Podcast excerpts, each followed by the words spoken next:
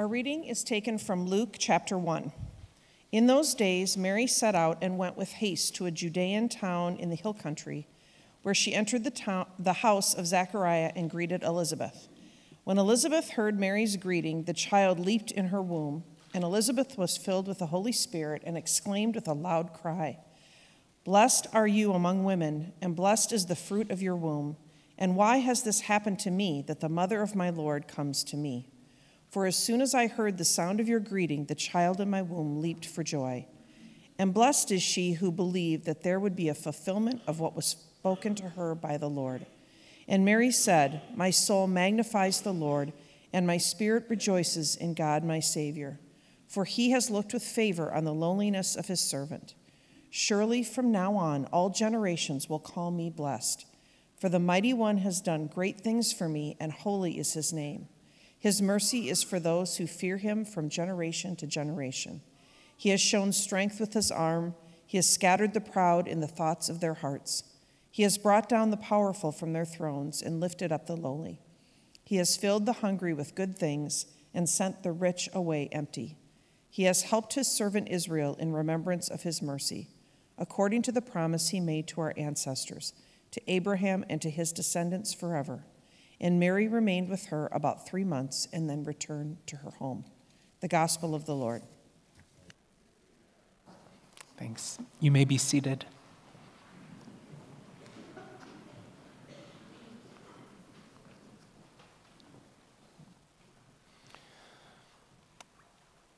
When Christians talk about Mary, we are very good at remembering her openness to God and God's invitation. We remember, and we read this last week, how when the angel told her that God had chosen her to bear Jesus in her womb, Mary said an elegant yes. She said, Let it be with me according to your word. And we likely have paintings floating around in our mind by dead white men of what this yes to God looked like. A graceful woman in pastel blues and whites, a posture of humility, a humble bow and subtle smile, suggesting that this obedience is easy, that this is what she had been wanting all along. But these pictures leave out the true cost of accepting God's invitation. How scary it must have been for her to say yes. What we don't remember is that for Mary, saying yes to God and bearing Jesus was also saying yes to risk and danger. In fact, the very best case for Mary looked like this. As an un- unwed girl who became pregnant, she was opening herself up to shame and ridicule from her community that she would bear day after day as her body grew larger and pregnancy grew more difficult to hide. But it could be even worse than that. Some historical texts from around Mary's time suggest that it was a practice for unwed pregnant women to be put to death by stoning. Or if they were from a priestly family, as Mary likely was, put to death by burning. And even if somehow she managed to avoid these fates, pregnancy and childbirth themselves were medically dangerous. There was no ER for her to rush to. And Mary, even at her young age, had almost certainly known and attended the funerals of other women who had died giving birth. And so this was no storybook yes, no pastel colors, no knowing and faith filled smile, no gentle and submissive bow to the angel. This was a wide eyed and adrenaline filled yes, where Mary knew precisely how vulnerable to danger she was making herself.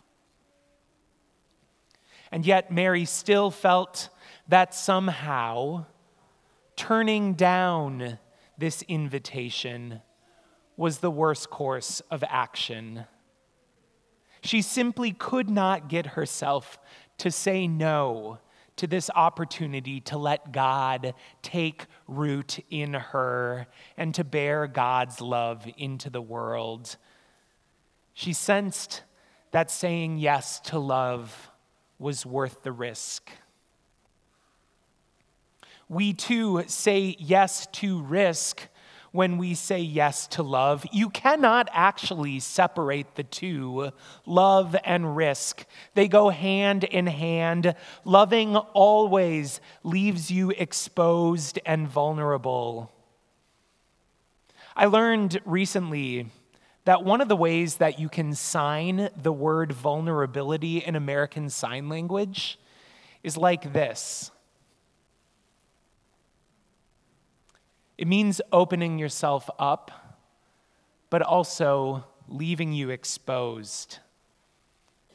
There's a lot going on in this simple sign because when you're closed, no one can hurt you. You're safe. Your defenses are up. You are ready to strike if someone gets too close. But when you're open, you are vulnerable and able to be harmed. And herein lies the paradox. You can't love someone from this position. If you're going to embrace someone, you need to open your arms. You can only give and receive and share with people if you drop your fists. You can only connect yourself with others if you break down that barrier between you and the rest of the world. We cannot show love until we open up, and opening up is inherently risky. You know this from your own lives. You know there's always a risk to showing love. Think of the nervousness you feel after you've made something creative that you've poured your love into. A piece of art, a poem, a song, a hand knit scarf, a really good meal. It's scary to show other people. What if they don't like it? What if they think you're foolish? Or if you feel your heart going out to someone that's getting picked on, as soon as you start standing up for them, you know you are risking becoming a pariah as well. If in your work you speak up for love's sake, that you're going to make an unethical decision as a company or organization and you'd rather not, when you speak up, you open yourself up to retaliation or a cold and lonely work environment. If love leads you to strive for race equity as a white person, you risk having to unlearn a lot of stuff that good people have told you is true and end up having to sit with some uncomfortable truths. Loving someone with mental illness means you risk the feeling of helplessness. Loving someone with addiction means you risk being betrayed, lied to, and used as that disease has its way with them. And even when you find true romantic love, and even when both of you are healthy and strong and well balanced, when you decide to get married, we make you say up front that you know this is ending in death for one of you and grief for the other. Showing love means taking a risk. There is always a cost to love. But just like Mary, what other choice do we have? How can we not, after all? If you have tasted what love is, you know that it's the realest thing that there is. You know that where there is love, God is there too. And even when it's hard, love is what gives life meaning and purpose. As scripture will say later on, love is the pearl of great price that we would gladly trade all that we have to possess. And so, the right question for us as Christians isn't how is it that we can figure out how to show love and stay safe? How do we open ourselves up with somehow maintaining our, our fists to uh, keep us safe? The right question for us is how do we sustain ourselves as we become vulnerable over and over again for the sake of love and truth? How can we stay rooted in love after we give our wide eyed and adrenaline filled yes to bearing God's love into a world that is hostile to it? Because this posture, it's not easy to maintain. I think a lot of our spiritual life actually should be dedicated to figuring out what it is that we can do to strengthen our own holding of this posture? What strengthens us in our practice of love? We would be wise to look at Mary in Scripture today. She is figuring out how she will be maintained and strengthened as she too bears God's love into the world and is open to risk and harm. And so, what does Mary do? She seeks out community and she sings her praises to God.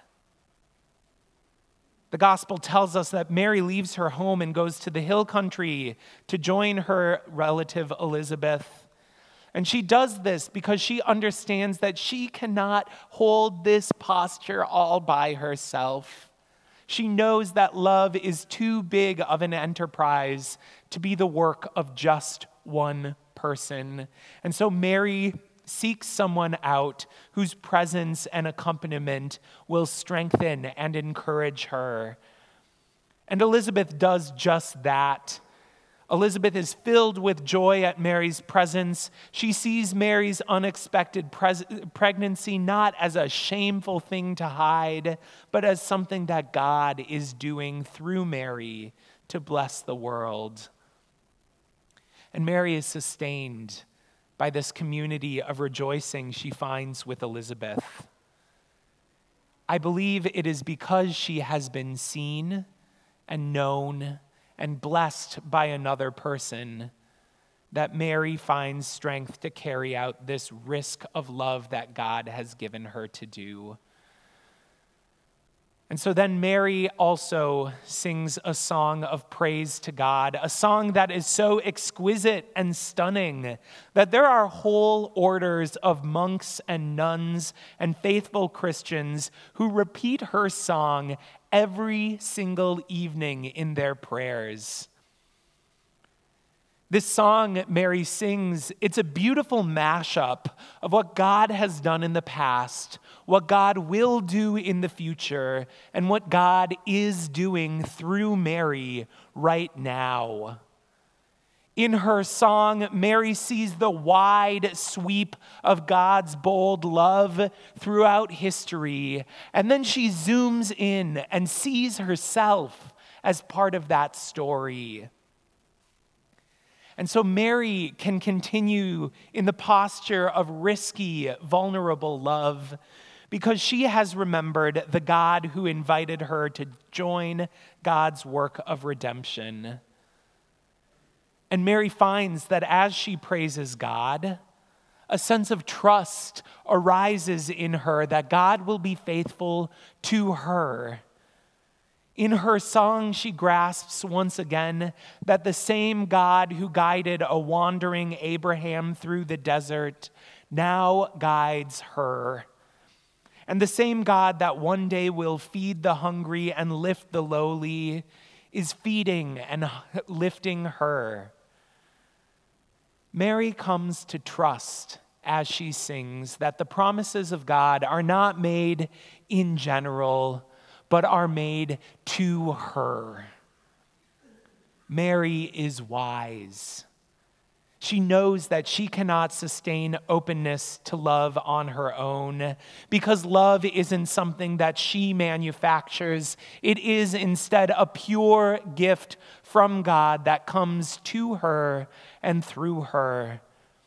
And so she seeks the places that love will be fi- found, and she finds it in the company of community that rejoices in one another, and the presence of God in the stories of Scripture and the practice of prayer. Have you sought these places out? Your attendance here suggests that you have. After all, joyful community and prayerful song, they are the backbone of our worship. When we gather here, we gather as a community under God's forgiveness so that we do not judge one another, but simply rejoice in one another's presence and seek to know and be known and bless and be blessed by one another. And we too, when we gather here, lift our voices in song and hear stories of God's faithfulness and share God's dream of an earth filled with the deepest peace. At its root, what church is, what we do here, is place ourselves in the presence of a love that allows us to keep holding this pose that emboldens us to keep risking ourselves for the sake of love getting out into the world. Be strengthened in this place by the stories you hear and the hope that you sing. Be known by others in this place as one whose life deserves rejoicing. Be held in this place and all places by a God whose love is stronger than any risk we take to show it, a God who makes a promise not just to the earth, but to you. Amen.